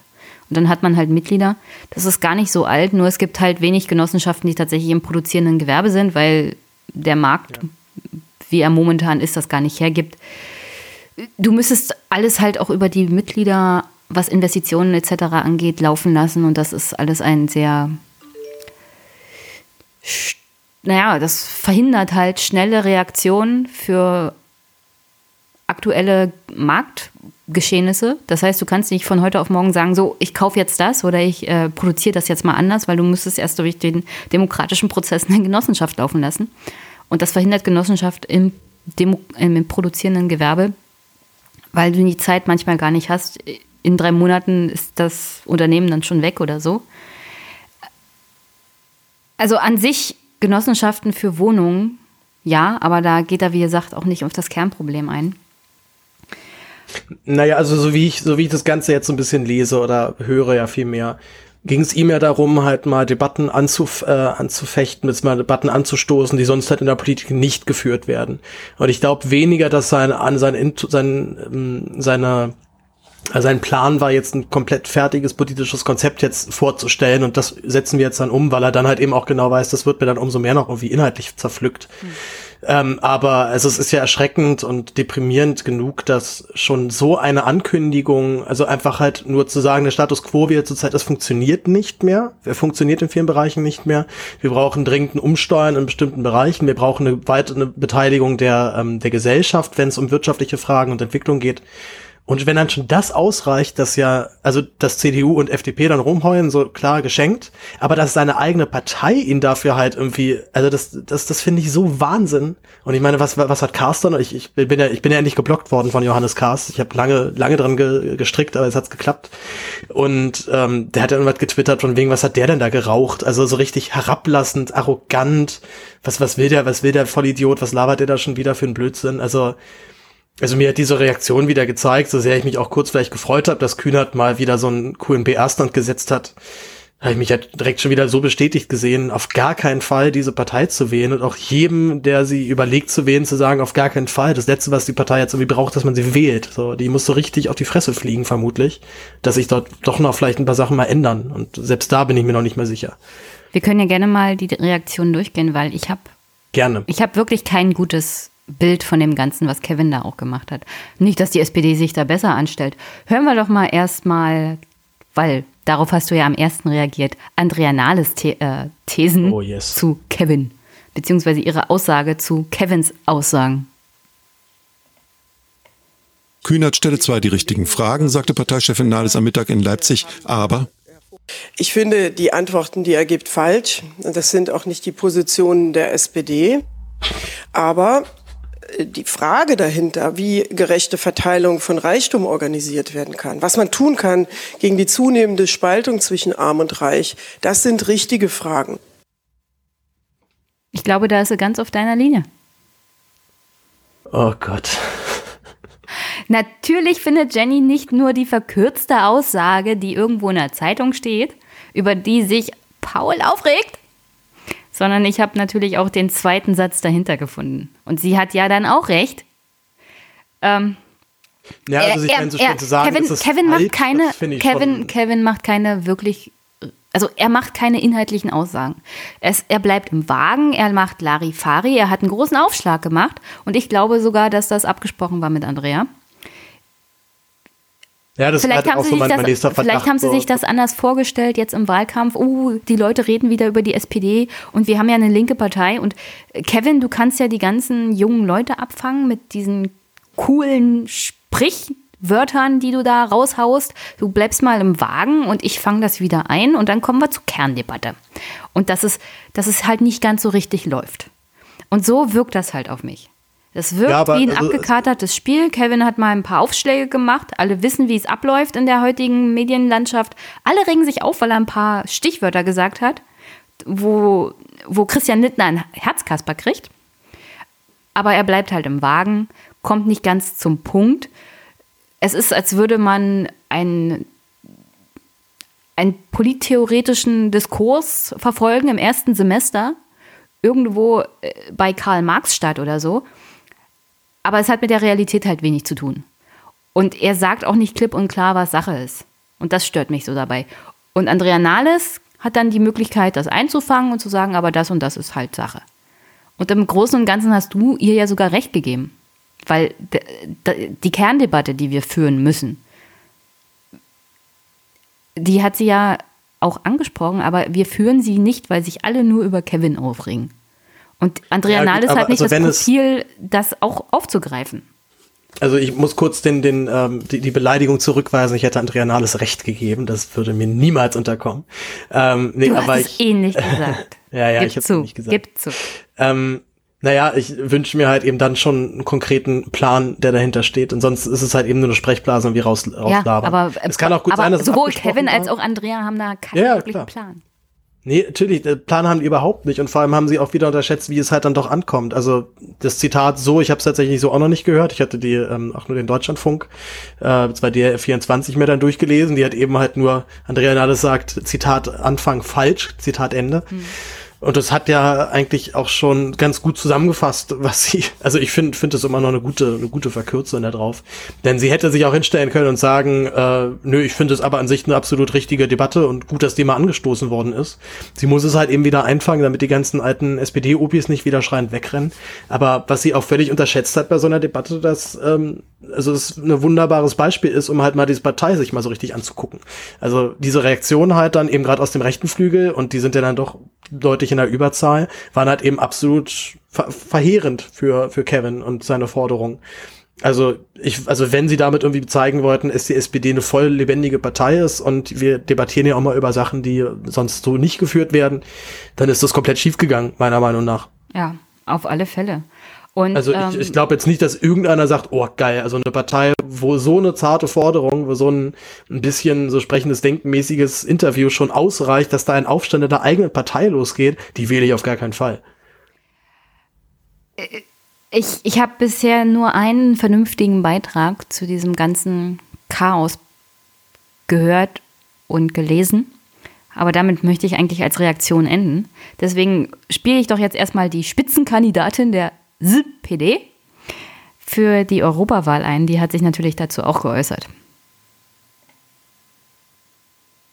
Kevin Kühnert ist äh, Juso-Chef. Äh, es gehört zu seiner Aufgabenbeschreibung, dass er auch äh, polarisiert, dass er auch provoziert, ähm, dass äh, die, der Wohnraum insbesondere ein wichtiges Thema ist für äh, Menschen. Das wissen wir und äh, dass wir uns, ja, wir, die wir dann prakti praktische Politik machen müssen, dass wir uns dann auch praktische ähm, Instrumente überlegen müssen. Das ist auch klar. Aber er tut das, was seine Rolle ist. Äh, äh, ja. äh, äh. Ja, Also mit, mit Barley kannst du mich echt jagen, tatsächlich zurzeit. Aber ich find's auch nicht, ich find's auch mit zu, das ist mir auch wieder zu einfach. So, ja, ne, der ist halt Juso-Chef, der muss sowas machen. So, wieder null auf inhaltlich drauf eingegangen, was er eigentlich gesagt hat. Sie hat was zum Thema, ja, Wohnung. Äh. Danach ja, haben sie Weil sie halt weiß, dass es gerade gut ankommt, so, weil die Leute halt sich den mhm. Arsch abbezahlen für ihre Bude. Also. Danach, danach haben sie ihr übrigens anscheinend einen Sprechzettel gegeben. Ich, weil keine fünf Sekunden später sagt sie Folgendes. Kevin Kühnert ist äh, User-Chef und es ist seine Aufgabe zuzuspitzen und zu provozieren, auch ein Stück weit. Das machen die Jugendorganisationen, dafür sind sie da. Wir freuen uns über eine politisierte Jugend, die solche grundsätzlichen Debatten auch anstößt. Aber diejenigen, die dann die praktische Politik am Ende umsetzen müssen, die müssen sich natürlich mit den konkreten Vorschlägen auseinandersetzen und das tun wir. Ja, vor allem welche konkreten Vorschläge denn? Na, ich würde vor allem, also die Leute, die sich dann auseinander, sind ja wir. Also, nee, das, sorry, das, ich finde das mega arrogant wieder. Das ist halt so dieser, diese, diese Fridays for Future, so, die, ich finde es ja. super toll, dass die, dass die kleinen Kinder jetzt demonstrieren gehen, aber inhaltlich scheiße ich trotzdem komplett auf die. Also, nee, ich, das kann man sich dann auch stecken lassen, so ich, ein Kompliment. Ich wollte unbedingt diese zwei getrennten Tonspuren. Ja, ja. Weil auf, ein, ja, auf einer äh, ganz spontan Katharina Barley und dann, äh, ich muss mal hier schnell durch meinen, durchstolpern durch meine Antwort. Und kurz danach hat sie sich offensichtlich inhaltlich gesammelt und dann haut sie da halt diesen Sprech, diese Sprechblase raus. Die kommt dann auch wie aus der äh, Pistole geschossen. Aber wir müssen uns halt mit den konkreten Forderungen beschäftigen. Oder mit den konkreten Inhalten. Die Leute, die, die Profis sind sozusagen. Also ja, ja. Katharina Barley ist der Profi. Aber ich habe auch da nichts Konkretes gehört. Ah. Ja, es ist, es ist so, so, so komisch, ne? Also eigentlich sind die, die Probleme sind, glaube ich, inzwischen alle gut bekannt, ja. die wir gesellschaftlich hier haben und der Politik fällt irgendwie nichts ein. Die sitzen halt irgendwie alle da und checken die Welt nicht. Also ich habe ja über, ähm, äh, über meine Freundin, ihr Papa arbeitet im Justizministerium und der hat dementsprechend auch viel dann halt mit den Leuten direkt zu tun, auch vor allem halt eben viel mit, mit Sozialdemokraten. Und was der halt meinte, dass die eigentlich größtenteils wirklich da sitzen und so ein bisschen, so ein bisschen beleidigt sind, so warum das alles nicht ankommt, was sie so für tolle Ideen haben. Also die verstehen die Welt nicht mehr. Ich habe ja die ganze Zeit gedacht, die sitzen halt dort und wissen halt, okay, wenn wir im nächsten Jahr nicht irgendwas Gescheites hinbekommen, dann sind wir weg. Aber die sitzen halt wirklich dann, nö, wir machen alles gut. Das ist alles super, was wir machen. Die aber Leute verstehen uns einfach nicht. Genau, die wirklich, also die sitzen wirklich da und denken, die Leute verstehen sie einfach nicht. Und ich weiß halt auch nicht, was ich dann zu so viel, was ich zu so viel, ich weiß nicht, kann man es Arroganz nennen oder einfach nur, ist das einfach nur eine Form von, von Blödheit? Also, äh, es fällt mir irgendwie auch so schwer, jetzt auch wirklich jemanden ich meine, man ernst zu nehmen, wenn er sagt, er wählt SPD aus Überzeugung. So, ich habe mich in der Uni letztens hart damit einem gezofft, weil ich ihm das einfach nicht glauben konnte, dass er diese Partei zurzeit aus Überzeugung wählt. Also wo denn? Welche denn? Was denn? Und so richtig, und dann kam halt so, naja, Europa halt und Frieden und also die, so, der hat halt Europa eigentlich so die, die Antwort, die, Paul. Ja, auf, wir wissen halt, die Frage ist halt noch nicht, noch nicht bekannt. Also, ja, und dann haben die sich halt irgendwie, ich weiß noch, das letzte Mal, als ich irgendwie mit Jusos was zu tun hatte, sahen die, saßen die auch so rum meinten, ja, wir haben echt so einen geilen Slogan auch dieses Mal. Also haben diesen, äh, diesen Slogan halt total abgefeiert. Welchen Slogan? Ja. Europa, Europa ist die Antwort? Ist, Europa ist die Antwort. Ja. Ähm, also wirklich meine erste Reaktion war darauf, ja, was ist denn die Frage? Ja, ja, ja, ja. Und mir konnte immer noch keiner sagen, was ist die Frage, weil der Europakandidat, der mit mir reden wollte, Herr Simon Faut, naja. Wer, wer, wer ist das? Wo, wo ist der? Ich kenne den nicht, nie gehört. Herr Simon Faut äh, war eigentlich nicht der designierte Spitzenkandidat, der war mal Redenschreiber für Sigmar Gabriel im Außenministerium. Hat sich, hat sich weiterentwickeln wollen und hat gemeint, ich muss irgendwie in ein Mandat und hat sich dann umgeguckt, wo könnte ich denn was werden. In Berlin sieht es wohl schlecht aus. Aber Brandenburg ist ja zum Glück in der Nähe. Und hat dann gesagt, ja, ich wohne da und da und das ist meine Freundin. Und dann wurde er zum Spitzenkandidaten gemacht. Ähm, die designierte Spitzenkandidatin war die ehemalige Juso-Vorsitzende der SPD Brandenburg und der Ministerpräsident wollte sie auch unbedingt als Spitzenkandidatin. Also da ist auch der Ruf Parteisoldatin dann nicht weit. Und das war wahrscheinlich für Simon Faut auch ein Vorteil. Blöd nur, stellte sich raus, die Frau, die er auch beim Parteitag in seiner Rede erwähnt hat, war nicht seine Freundin. Und weder sie noch er wohnen in dem Ort, in dem er angegeben hat. Ich meine, für die Wahl technisch war das kein Problem, weil du musst halt nicht irgendwo da wohnen. Ja, ja, aber es ist natürlich peinlich so ein bisschen. Aber es ist schwer peinlich. Es ist schwer peinlich. Und jedenfalls, er ist nicht mehr Spitzenkandidat. Aus nachvollziehbaren Gründen, wenn du dich so peinlich benimmst. Was für mich blöd war, weil das Wochenende danach, nachdem dieser Skandal hochkochte, war unser Gespräch angesetzt und ich wollte ihn ein paar Sachen fragen zum Thema Europa. Und die jetzige ja, Spitzenkandidatin hat irgendwie keine Zeit, ist völlig überfordert mit dem Wahlkampf. Ach, schade. Na naja, gut, die muss jetzt irgendwie auch, das ist irgendwie auch dann interessante, interessante Wendung, wenn du auf einmal ja, also es ist viel wichtiger, sich mit äh, Ralf Stegner zu treffen, als mit mir. Und mir mal Europa zu erklären aus Sicht einer jungen Frau aus dem Osten, die Kinder hat und hier auch verwurzelt ist. Äh, wir könnten uns ja gerne mal über Europa unterhalten und so, aber nein, Wahlkampf ist wichtiger. Vor allem mit Ralf Stegner. Ralle, ja. Ja, generell über Europawahl, ne? Das ist ja eigentlich unser Hauptthema heute auch. Ja, aber wir sind noch nicht mit Kevin durch, weil ich wollte dir Immer, noch oh. zwei, ich wollte dir noch zwei Reaktionen darauf, weil die von der FDP wollte ich dir jetzt nicht vorenthalten. Nee, auch äh, ich habe auch gerade gegessen. Das Nein, die muss ich dir jetzt vorspielen, weil Linda Teuteberg ist ja die neue Generalsekretärin der FDP. Die ist von der FDP Brandenburg und sie ist Ach, voll. Die. Ja, ja, ja, ja, sie, ja, ja. sie ist wirklich ein, also ein super Gewinn für Herrn Lindner und seine Partei. Das ist ein ganz tiefer Griff in die sozialistische Mottenkiste. Äh, wir haben in Deutschland sehr gute Erfahrungen gemacht, mit der sozialen Marktwirtschaft Wohlstand für breite Bevölkerungsschichten zu organisieren, mit Wettbewerb in der Wirtschaft. Und das ähm, ist völlig falsch. Die SPD war schon mal weiter und hatte sich eigentlich mit dem Godesberger Programm von solchen Ideen verabschiedet. Herr Kühner sollte dieses Godesberger Programm statt Karl Marx lesen. Er sorgt auf jeden Fall für Diskussionen, für Debatten. Nur das sind schädliche, denn ähm, das schürt ja Unsicherheit bei allen Menschen, die überlegen, ob sie auch vielleicht ihre Ersparnisse in Immobilien investieren und auch Wohnraum schaffen, den andere mieten könnten. Ähm, das sind äh, Dinge, die nicht gut sind. Und wir haben jetzt feiern jetzt 70 Jahre Grundgesetz in diesem Monat. Und zum Grundgesetz gehört auch der Schutz des Eigentums. Und das ist für uns auch ein wichtiger Teil des Rechtsstaates, dass die Bürger sich darauf verlassen können. Ja, wir müssen etwas tun gegen Wohnraumnot. Und da gilt für uns Freie Demokraten, bauen statt klauen. Äh, Enteignungen sind da gerade keine Lösung. Zum einen schaffen Enteignungen keine neuen Wohnungen. Keine Menschen, der eine Wohnung sucht, nützt das, sondern es ändern sich ja nur Eigentumsverhältnisse an bestehenden Wohnungen. Und die DDR hat gerade hier gezeigt, dass das nicht funktioniert, dass dann Wohnraum knapp bleibt, wenn es sich nicht lohnt zu vermieten. Wir müssen es attraktiver wieder machen, günstiger zu bauen. Äh, nur das hilft und entspannt den Markt und die Preise. Ich dachte mir, dass dir das gefällt. Bauen statt klauen. Ich, hätte mir, ich hätte mir mal noch Notizen schnell machen. Ich hätte ja fast noch in den Clip reingeredet, aber ich muss noch kurz äh, darauf hinweisen, dass sie kommt, sie kommt aus Königs Wusterhausen und der Berliner nennt es immer nur verachtend KW. Ja, ich weiß, also. ich habe in KW studiert. Oh, ich dachte, du hast in Potsdam studiert. Ja, ich habe ja zwei Studienabschlüsse. Ah.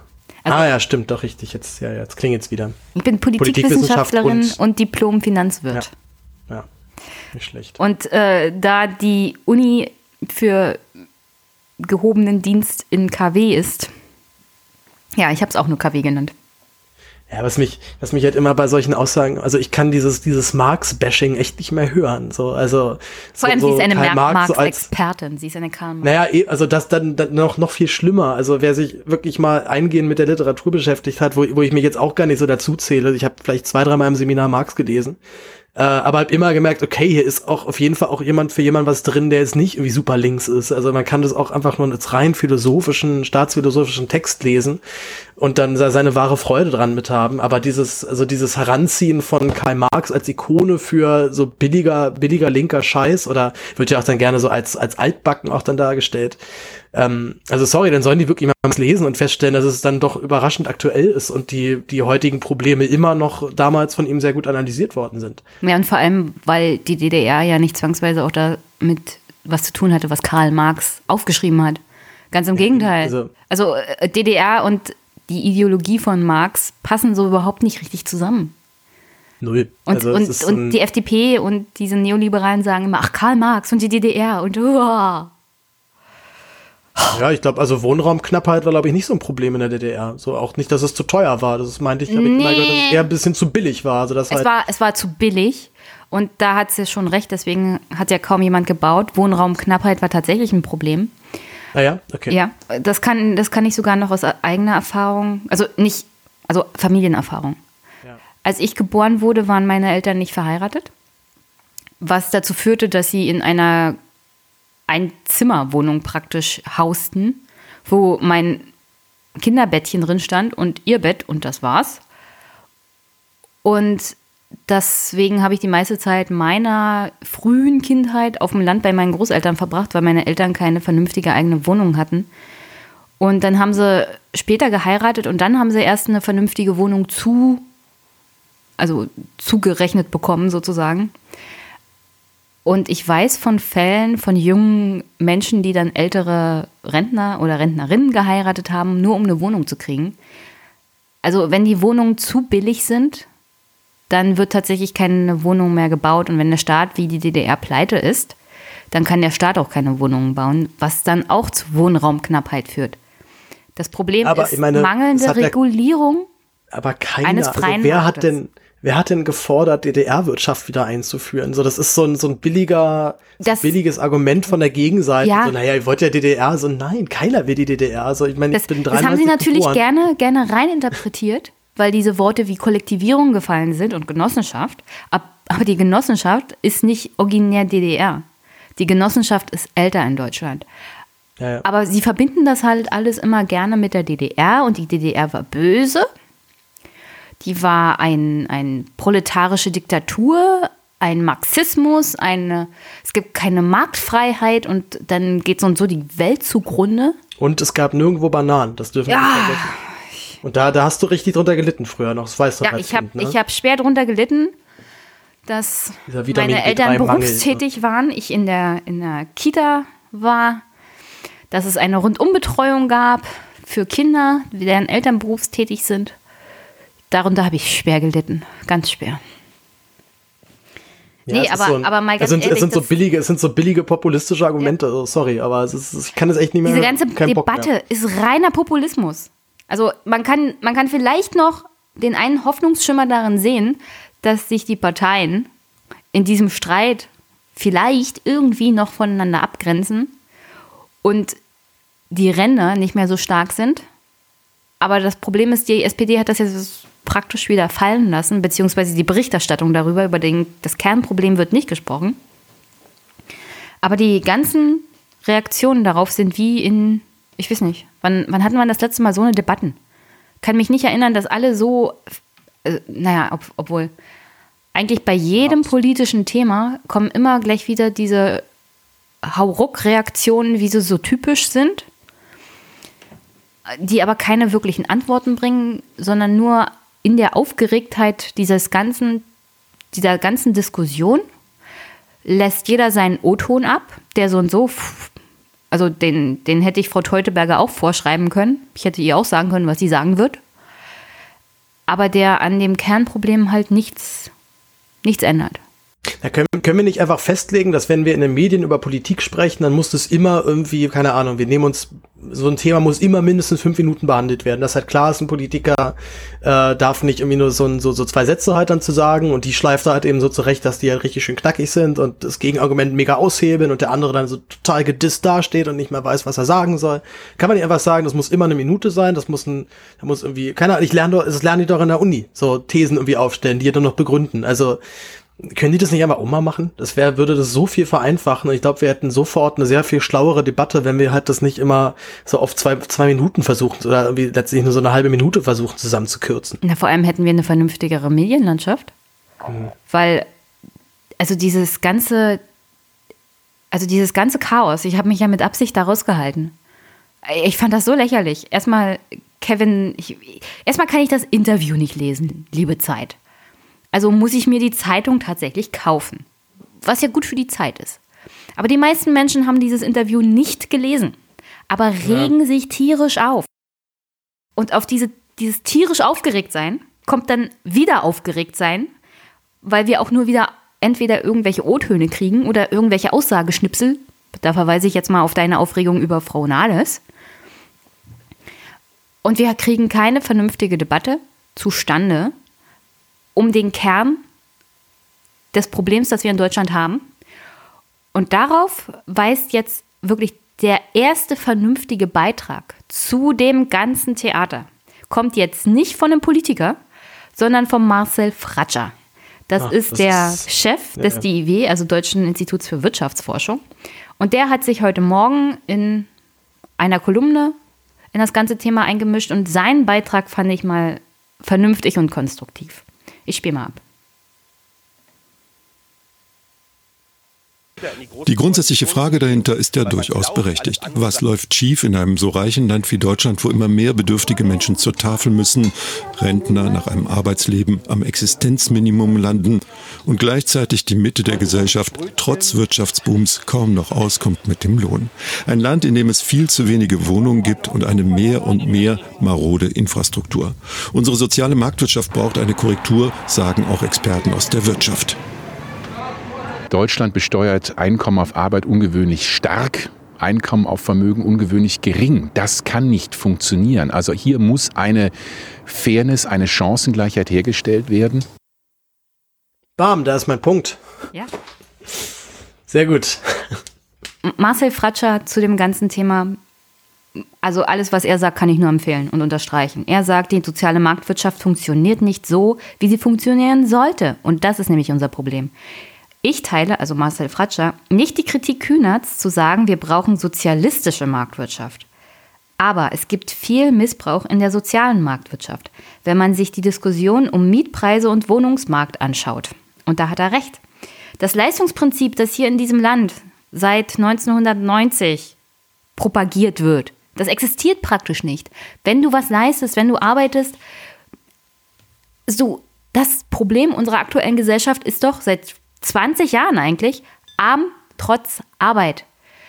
Fratscher bringt auch an, also er fordert eine bessere Kontrolle und Regulierung und bessere Regeln für diesen wirklich völlig entfesselten Kapitalismus und Markt, weil die Idee ist ja, sowohl bei SPD als auch bei CDU und bei FDP so und so, der Markt regelt das schon. Aber allein an dem Wohnungsmarkt sehen wir, der Markt regelt gar nichts. Wenn du ihm nicht Grenzen aufzeigst, dann läuft er davon wie ein galoppierendes Pony und trampelt alles nieder, was sich in seinen Weg stellt. Und das musst du halt einzäunen. Also Fratschers Hauptkritik ist nicht nur der steigende, also die steigenden Mieten, sondern auch dieser völlig entfesselte Niedriglohnsektor, den wir hier geschaffen haben, dank der SPD. Und die, der einfach nur zu steigender Armut und zu der Vergrößerung der Schere zwischen Arm und Reich führt. Er kritisiert, dass wir seit Jahren eigentlich eine Steuerreform hätten machen müssen, was wir nicht tun. Was Deutschland tut, ist nämlich Einkommen auf Arbeit extrem hoch besteuern im Vergleich zu anderen nationalen Staaten. Im Vergleich dazu besteuern wir Vermögen praktisch gar nicht. Und das sagt Mats, Ma, Marcel Fratscher. Also der Chef des Deutschen Instituts für Wirtschaftsforschung. Der ist ja jetzt nicht gerade ein Sozialist, würde ich mal sagen. Ich würde einfach eher vorstellen, dass wir einfach solche Debatten nur noch wissenschaftlich ja. führen und Politiker da rauslassen, ja, die labern. Bitte, bitte, nur noch, bitte nur noch Marcel Fratscher interviewen. Ja. Andrea und Kevin bitte nicht mehr ans Mikro lassen und Frau Teuteberg so und so nicht. Die sowieso nicht, ja. Ja. Aber kann, kann nicht jemand mal den Marcel Fratscher vors Mikrofon holen und sagen, jetzt erzählen Sie uns mal, wie machen wir das denn jetzt? Yes, ich ich finde ich finde es halt einfach gerade so spannend, dass wir so in so einer Zeit leben, wo ich das Gefühl habe, eigentlich hat die Bevölkerung schon ziemlich gut verstanden, was die Probleme der Zeit sind. Ja. Also jeder jeder erfährt es ja am eigenen Leib und selbst wenn er also klar die Supervermögenden, die erfahren es dann vielleicht nicht mehr so, weil die auch nicht mehr in Kreisen verkehren, ähm, die solche Alltagsprobleme haben, wie halt ich finde keine Wohnung oder die die ich habe, kann ich mir eigentlich nicht leisten und ich mache hier echt einen wichtigen Job, was ich sei als Krankenschwester, Polizist, also Jobs, den auf den alle ähm, den, auf, den, auf die alle letztendlich angewiesen sind, verdienen damit aber einfach nichts oder viel zu wenig. Und in der Politik ist das aber noch nicht angekommen. Also politisch ist man immer noch der Meinung, der entfesselte Markt oder der freie Markt sorgt immer für alle. Und das ist ja eine ernste, eine ernste tiefe Überzeugung. So, ich glaube ja nicht, dass die da sitzen und halt sich das, und das Geld zählen und sich total, total cool finden, wie, wie dumm die Leute alle sind, dass sie sich so, so haben verarschen lassen das glaube ich schon, dass das ein, ähm, dass das schon tiefe Überzeugung ist, dass wenn der Markt halt nur frei arbeitet, dass es dann automatisch immer ein gut geht. Hm. Aber wir hatten jetzt 15 Jahre lang mitbekommen, dass es eben halt für Fahrbereiche einfach nicht gilt. So. Ähm, und es wird naja, glaube ich noch ein bisschen dauern, bis wir Freiheit genau komplette das Gegenteil. Einsamkeit. Nee, Das ist komplette Einsamkeit irgendwann. absolute Freiheit eines Marktes sorgt für Monopolisi Monopole. Und wozu das führt, wissen wir ja alle. In Amerika die Monopolisierung vom Öl hat dazu geführt, dass der Staat eingreifen musste und das zerschlagen musste, weil so viel Macht und Geld in der Hand von einer Person oder einer Familie bringt absolute, also äh, ist ja auch nichts anderes als eine Diktatur. Und das kann ein Staat, ein demokratischer Staat gar nicht zulassen. Es ist eine Oligarchie letztendlich. So, die, die Macht und die, die Macht konzentriert sich auf wenige ganz oben. Ja, in, in diesem Fall ist es natürlich eine Oligarchie, aber mein Beispiel bezog sich auf den Ja. Ölmarkt in Amerika im 19. Jahrhundert und das war dann fast in einer Hand. Aber wie gesagt, Ja, nur wie kriegen wir dieses Mantra, freier Markt ist sofort gut für alle, aus der Politik wieder raus? ich weiß nicht, wie kriegen wir es aus der Bevölkerung raus? Weil ich glaube, ich glaube, in der Bevölkerung ist es halt, also da dringt es schon in vielen Bereichen, glaube ich, echt gut durch. Also, ja, aber wenn du die Future- Debatte führst, und zwar mit der breiten Bevölkerung und nicht nur mit der jungen Bevölkerung, ja, ja. dann heißt es, na ja, aber was ist denn mit meinem Häuschen und was ist denn mit meiner Zukunft und ich will ja auch noch was werden. Also dieser American Dream Gedanke, den du ja nur haben kannst, wenn du schlafst, wenn du schläfst, weil in der wa- wahren Welt gibt es den nicht. Der ist hier so verfestigt. Also vor allem in bestimmten, also ich würde mal sagen im Westen. Ja, Weil ja, wenn ich mit sein. meinen Eltern rede, die hätten nichts dagegen, wenn der Staat nochmal, also oh. Wir, Ja, die kennen das ja auch noch eher Ja, so. in, in der DDR haben sie auch ganz gut gelebt. Du musst nicht unglaublich viel Kohle haben, um vernünftig zu leben. Du musst nicht Millionär sein, aber der Staat muss auch dafür sorgen, dass es Grenzen gibt. Und meine Eltern haben Verständnis dafür, ich habe Verständnis dafür. Ich kenne aber auch einige junge Leute, die dafür kein Verständnis haben. Die sagen, na, ich bin jetzt hier selbstständig und ich will nicht, dass sich irgendjemand einmischt. Und wenn der Staat kommt, wird es ja bürokratisch. Also, also ich sehe nicht, ich, ich sehe nicht in der breiten Bevölkerung, dass sich das schon so durchgefressen hat, dass es richtig sein kann, dass man bestimmte Marktfreiheiten einfach mal begrenzt. Ich würde die Leute einfach alle mal geschlossen nach Südamerika schicken. So, da können die mal die Erfahrung machen, was so passiert, wenn der Staat kommt. Da wird sich bürokratisch, da wird es aggressiv oder sonst irgendwas. Also Du weißt aber, okay du weißt, also. Also, du weißt aber, was ich meine mit, wenn der Staat kommt im Bereich Ja, von dann- Wirtschaft und da ist der Staat einfach dann wollen die wieder deregulieren und sich einmischen und oh, dann wird es so kompliziert. Ja, ja, es ist halt immer so, und es wird so kompliziert dann so. Also es so ein Ja, klar wird's kompliziert, weil, weil bestimmte Verwaltungsabläufe damit zu tun haben, weil die Verwaltung sich an Regeln halten muss und äh, dann, aber hat wenn so die Auswahl zwischen kompliziert oder ungerecht. So, such dir Ja. was aus, was dir lieber ist. Na, ich hätte es lieber gerecht und dann wird's halt kompliziert. Aber damit muss man dann Genau. auch umgehen können. Genau. Also wir, wir können halt nicht beides haben. Also gerecht und unkompliziert geht in der Regel nicht. Außer bei der Bodenwertsteuer. Aber dafür will sich ja keiner einsetzen. Ja, mit so einem Scholz da oben. Das wäre jetzt, also der, der Name ist jetzt auch fast gar nicht gefallen, obwohl er auch. Ähm, Schäuble? Äh, ach ja, richtig, Wolfgang. Nee, wie heißt er nochmal? Olaf, Olaf Schäuble. Äh, der ja eigentlich, das sagt ja auch Stefan immer, der eigentliche Chef dort in dem Laden ist. Also der bestimmt letztendlich die dicken Dinger und quatscht sich halt in- intern nochmal mit Gabriel oder mit, Aber mit Carsten wem mal ab. redet der denn? Der ist doch auch so völlig lahmarschig. Also jedes Mal, wenn ich, Ich weiß es nicht. Jedes Mal, Also- wenn ich den sehe, denke ich, der schläft doch gleich ein. Weiß der überhaupt, wo er ist? Na, ich habe vor allem das Gefühl, dass sie eigentlich alle nicht so richtig wissen, was sie da noch machen. Also die SPD hat sich ja da irgendwie mit, äh, mit, mit ganz komischen Wendungen und Ver Verdrehungen ja noch irgendwie in diese GroKo geschummelt. Und ich habe so langsam das Gefühl, dass die selber jetzt schon merken, eigentlich, was machen wir jetzt hier eigentlich hier? Also warum, warum? Und sie, sie gucken immer noch, wie kommen wir jetzt hier raus? Ja, das, also das, das, äh, jetzt, äh, um halt auch dann so einen Blick auf die Europawahl zu werfen. Ich habe ja selbst nachgeguckt, ähm, ja, du ich noch, würde, was die. ich, ich würde ja vorschlagen, wir müssen das einen anderen Tag machen, weil wir haben jetzt schon wieder eine Stunde und ich habe mir vorgenommen, nichts mehr über eine Stunde zu machen. Ach so. Ja, dann lass noch ganz kurz so zumindest so einen Ausblick zumindest, was Ja. du, was du von der Wahl erwartest. Wir können es ja so ein bisschen, bisschen Wir, kurz wir halten. machen auf alle Fälle noch eine Folge zur Europawahl. Ja. Wenn ja. du das Zeit ist ja nicht mal so viel, es ist ja nicht mehr so viel, so viel ähm, Zeit bis dahin, ne? Nee. Also ist ja auch schon irgendwie in drei Wochen.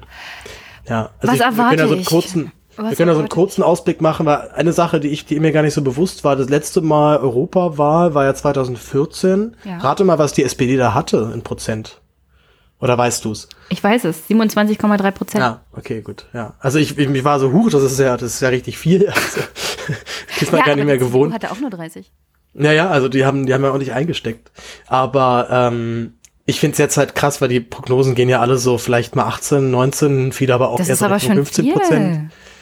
Ähm, ich frage mich halt eben wirklich, wie diese Partei das schaffen möchte, ein Ergebnis, was auf jeden Fall unter 20 Prozent liegen wird, als, als äh, so, also so zu verkaufen, um halt zu sagen, wir bleiben aber weiterhin in dieser GroKo. Also entweder planen die jetzt halt eben schon aus der GroKo auszusteigen, weil sie halt genau wissen, das können wir keinem mehr erklären, dass wir hier noch weiter drin sind. Oder sie, oder sie fahren es halt dann komplett in den Dreck. Und dann, also dann, dann, dann kann es vielleicht, also vielleicht ist noch dieses Jahr, dass die Partei dann einstellig irgendwie wird. So, das, das sehe ich durchaus kommen oder sehe ich durchaus als realistisch an. Also, die Europawahl. Wie gesagt, wir machen dazu noch eine extra Folge, aber ich habe die SPD aufgegeben. Ich bin der Meinung, die wissen gar nicht mehr, wohin mit sich selbst. Sie haben immer noch nicht diese Erneuerung geschafft. Haben es auch nicht Sie sind, versucht. sie sind Äh, auf Gedeih und Verderb mit dieser GroKo verbunden und kommen da einfach nicht raus. Sie haben, sie haben den Absprung verpasst. Also Maßen war eine gute Absprungsmöglichkeit, aber das haben sie einfach nicht auf die Reihe gekriegt. Jetzt haben sie das Problem, dass die CDU eine Kanzlerin hat mit Angela Merkel und eine Vorsitzende mit AKK. Angela Merkel tritt überhaupt nicht mehr in Erscheinung. Also sie ist sozusagen jetzt Außenministerin, reist überall rum, regieren tut sie nicht mehr, außer der SPD zu sagen, nee, so machen wir das nicht. Das, das, dazu kommt sie noch. Ähm, aber das ist alles, was Angela Merkel macht. Sie tritt nicht in Erscheinung, sie ist nicht bei der Europawahlkampagne der CDU dabei.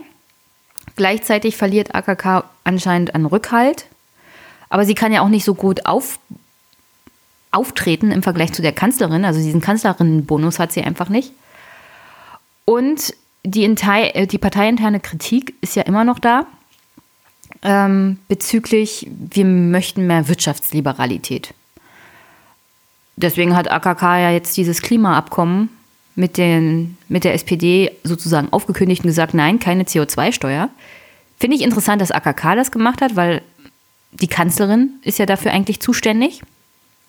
Aber dann weißt du auch schon, wo die Reise hingeht. Ich erwarte, dass es nach der Europawahl zu, also auf nationaler Ebene zu Veränderungen kommt in der Regierung. ja, ich könnte mir auch vorstellen, dass da ordentlich was sich verschiebt. Ja. Also, Also es könnte sogar sein, halt dass. wirklich sagt, ich hau rein und die, und die Nee, wird dann nicht sagt, passieren. ach perfekt, ich auch. Das hat Ich, sich, das ich glaube auch. nicht. Ich glaube nicht, dass die SPD das sagt. Ich glaube, die CDU sagt, wir wechseln jetzt mal die Kanzlerin. Oder wir wechseln jetzt mal die Minister. Aber die SPD wird niemals abspringen. Eher Glaubst du nicht? Nee. Es sei denn natürlich, die, die CDU sagt wirklich, wir wollen jetzt eine neue Kanzlerin und die SPD sagt jetzt aber, jetzt ist aber gut. Oder aber die Frage Merkel, ist, wo geht's dann hin? Dann gibt es ja eigentlich nur noch Neuwahlen. Es gäbe ja noch ein, ein schönes Szenario. Merkel sagt, ich habe keinen Bock mehr und ich, die GroKo möchte ich eigentlich auch nicht mehr. Und die SPD sagt, ach nö, nö, nö, bitte, bitte, bitte, noch ein bisschen, noch zwei Jahre. Ach bitte. kann ich mir auch bitte, gut Mutti. Aber Bitte. daran siehst du auch mal, wie diese Europawahl ist. Also welche Perspektive die hat. Für die Parteien auch bedeutet sie nur auf nationaler Ebene irgendwas. Also von Europawahlkampf sehe ich hier gar nichts. Ja, es, es Nichts, gibt halt immer noch nichts keine, wo es hingeht. Es gibt Also ja auch keine, keine parlamentarischen europäischen Themen, die man wirklich mal angehen kann. Also man versteht ja immer noch nicht richtig, wie dieses ganze, dieses ganze Konstrukt überhaupt funktioniert. Man weiß halt nur, dass das Parlament an sich ziemlich, also kann halt keinen eigenen Gesetzvorschlag einbringen, es hat kein Initiativrecht. Ähm, deswegen habe ich mich, das wäre tatsächlich die allererste Wahl, wo ich zumindest am Anfang überlegt habe, eben wirklich nicht hinzugehen, habe dann aber gemerkt, das ist von der Aussage einfach zu, zu schepp. Und ähm, werde werd jetzt auf jeden Fall doch mal mein Kreuz dort machen. Aber ich werde eine Kleinpartei auf jeden Fall wählen. Das ist, ähm, hab, hab ich mich schon für entschieden, weil es halt die einzige Wahl ist ohne, ohne fünf oder drei Prozent Hürde. Vermutlich sogar auch die letzte. Ne? Ja. Das hatte ich mir übrigens aufgeschrieben, damit wollte ich mit, mit dir reden. Aber wie gesagt, äh, sobald du Zeit hast, schieben wir das nochmal Ja, noch mal eine Stunde ein. Ja, aber äh, du hast doch, du hast doch eher auch fast nur Aufwachen-Hörer, oder? Die sind, haben doch alle Sitzfleisch. Können wir noch ein bisschen länger machen. nee, heute nicht mehr. Es ist Na gut, 18 na Uhr. Äh, Und wenn, ich muss das jetzt echt durchziehen. Keine, keine Podcasts mehr über eine Stunde. Ja. Ich habe schon darf ich nur noch. Unterstützer verloren, habe ich festgestellt. Nein. Doch. Ach, treulose, treulose Tomaten. Ja, warte mal. Den musst Du du weißt ja, jetzt du abgeben. weißt ja hier. Shame. Ja, ja. Shame. Shame. Hey, Ja, ich, letzter, letzter Montag war hart auf jeden Fall. Ich habe ganz schön gelitten. Ähm, da, eine Sache möchte ich jetzt noch, weil wir das jetzt auch gar nicht so erwähnt hatten. Du hast das ja in deinem Podcast schon erzählt, aber ich bin, hab, hab mich, bin tatsächlich aus der SPD geflogen und da bin ich tatsächlich unglaublich stolz drauf. Ähm, weil ich glaube auch, dass sich das generell für meine, für meinen weiteren beruflichen Weg immer als sehr positiv erweisen wird. Und ich werde auch das in meinen Lebenslauf aufnehmen, habe ich beschlossen. ich wurde aus Zumindest der bei SPD ausgeschlossen. Ich wurde aus der SPD ausgeschlossen. Während, während Herr Sarrazin noch drin ist. Ja, ja. Vor allem habe es, also das Ding war ja, dass ich, ich hatte die per E-Mail darauf hingewiesen, ich bin hier noch Mitglied von der Partei Die Partei. Und dann war auch erstmal so, "Hm, es geht aber eigentlich nicht. Und dann gab's ja Twitter-Shitstorm und Sonneborn hat's retweetet und alles. Und ich dachte eigentlich, sie lassen es jetzt dabei. Also sie haben mich ja darauf hingewiesen, dass es nicht geht. Und dann ist das jetzt halt so. Ich meine, ich, ich tue ja niemandem weh, wenn ich in zwei Parteien drin bin, zumal ich tatsächlich Aber auch es ist gegen die Satzung, Paul. ja, aber schon das ist halt, also ich habe, ich weiß noch, wie ich, wie ich einer, wie ich meiner alten Juso-Vorsitzenden geschrieben habe ähm, und meinte, hast du mitbekommen, ich bin rausgeschmissen worden und sie hat mir so geantwortet, naja, ist ja klar, wenn du in zwei Parteien bist. Und ich so, ja, mm, aber warum ist das eigentlich so? Also können, ist, ist das, ist das jetzt in Stein gemeißelt, dass man nur in einer Partei sein darf? Ich meine, soweit man für eine Partei antritt und für die kandidiert, so dann kann ich das verstehen, aber warum ist es einem einfachen Mitglied nicht möglich, in zwei Parteien zu sein? Und dann halt eben noch eine Partei wie die Partei, die nun, glaube ich, noch eh einen besonderen Stellenwert hat in dem ganzen Parteienkonstrukt. Jetzt kommen wir zu, zu dies um das. Also, Parteienrecht Wahnsinn. in Deutschland ist ja wie ein Vereinsrecht. Also Parteien sind ja wie Vereine, nur halt Parteien. Ja, aber ich darf ja auch in mehreren Ver- Vereinen sein. Ja, aber ein Verein, ein Verein gibt sich ja auch eine Satzung. Und nach dieser Satzung müssen sich ja die Mitglieder auch verhalten. Und wie gesagt, Parteien sind ja nicht ganz Vereine. Parteien schreiben sich halt in die Satzung, du darfst halt, das, das sind unsere Ideen, das sind unsere Grundwerte und du darfst halt nicht in einer anderen Partei sein, weil dann folgst du ja theoretisch nicht unseren Grundwerten, sondern auch noch den Grundwerten dieser anderen Partei, die vielleicht unseren Grundwerten zuwiderlaufen. Und deswegen behalten sich Parteien das Recht vor, ihre Mitglieder auszuschließen, wenn sie in bestimmten Vereinigungen oder anderen Parteien sind. Also das würde ja zum Beispiel, wenn du jetzt, äh, lass mich mal, in irgendeinem, in irgendeinem Nazi-Verein wärst, der ja keine Partei ist, Ah. aber äh, AfD meinst du? Oder? nein, das ist ja deine Partei. Also bestimmte Parteien haben halt dann auch so eine Liste, also in diesem Verein dürfen sie nicht sein, weil der ist e e rechtsextrem. Ich, Und äh, das, das ist natürlich auch das Recht der Parteien, sich eine so, solche Satzung zu geben und nicht jeden in ihre Mitgliedschaft aufzunehmen, weil die Gefahr ja auch besteht, dass diese Leute dann vielleicht im Rahmen der Parteitätigkeit auch irgendwann mal Chef werden und vielleicht diese ganze Partei umkrempeln und so. Und die wollen natürlich den, das Wesen ihrer Partei behalten. In deinem Fall ist das natürlich jetzt ein totaler Quark gewesen, weil es ist ja halt die Partei. Sie hätten, sie hätten halt einfach mich ignorieren können, dann wäre alles gut, da hätte ich halt Ja. austreten müssen. So jetzt, sie haben mir einen großen Gefallen getan. Also, Ja, ich fand es ich fand's natürlich in dem Fall, in dem speziellen Fall ist es natürlich sehr, sehr lächerlich. Aber ist halt die SPD. Die weiß ja auch nicht mehr, mit, was sie mit sich anfangen soll. ja, es ist Wahnsinn, ne? wie so eine Partei, die eigentlich schon auf dem Boden liegt, sich dann immer noch mal schafft, noch mal Du selbst kannst zu dich ja immer noch bis so, hier durchgraben. Ja, ja. Wahnsinn. Graben, immer graben, Andrea. Irgendwann kommst du wieder raus am anderen Ende. Irre. Naja. Okay. Gut. Gut, das, jetzt haben wir sehr viel über die SPD geredet und über Und Sozialismus und fast gar nicht über Europa. Schade eigentlich. Ja. Ich setze das ganz oben auf die Liste. Für, wir können es unter der Woche. Ich habe ja hier meine Aufzeichnungen. Ich bin ja vorbereitet auf Europa. Ich will halt für den Montag Wunderbar. nicht noch. Theoretisch, Nee, theoretisch muss ich jetzt zwei Folgen schieben, weil ich noch ein Gespräch geführt habe mit äh, Professor Dr. Franzke über Brandenburg und brandenburgische Parteien und Wahlen. Na gut, also der hat zwei Titel, da würde ich das schon vorziehen. Ich habe nämlich gar keinen. Ich habe gerade mal einen Vornamen. Äh, zwei sogar. Ich habe zwei Vornamen immerhin. Äh, naja, zum Glück rennt das nicht weg. Das heißt, Montag bist, also heute, heute bist du dran. Ja. Äh, dann den Montag darauf Herr Franzke. Und dann, wenn die Wahl noch nicht war, hoffen wir, dass die Wahl bis dahin noch nicht war, die Europasache. Zur Not mache ich eine Sondersendung und mache das unter der Woche mal. Wir machen, wir machen gleich nochmal Terminfindung. Ich bin tatsächlich aber auch am Tag der, äh, also am 26. zur Wahl bin ich da selber in Prag, weil ich dann auf dem, auf dem Muse-Konzert Oh, bin. Da bist du europäisch unterwegs. Ich bin Bevor richtig sie die Grenzen dicht machen. mit, ja, ich gucke mir, ich guck mir eine sehr gute, sehr erfolgreiche Band an, nämlich Muse. Da freue ich mich auch schon sehr drauf.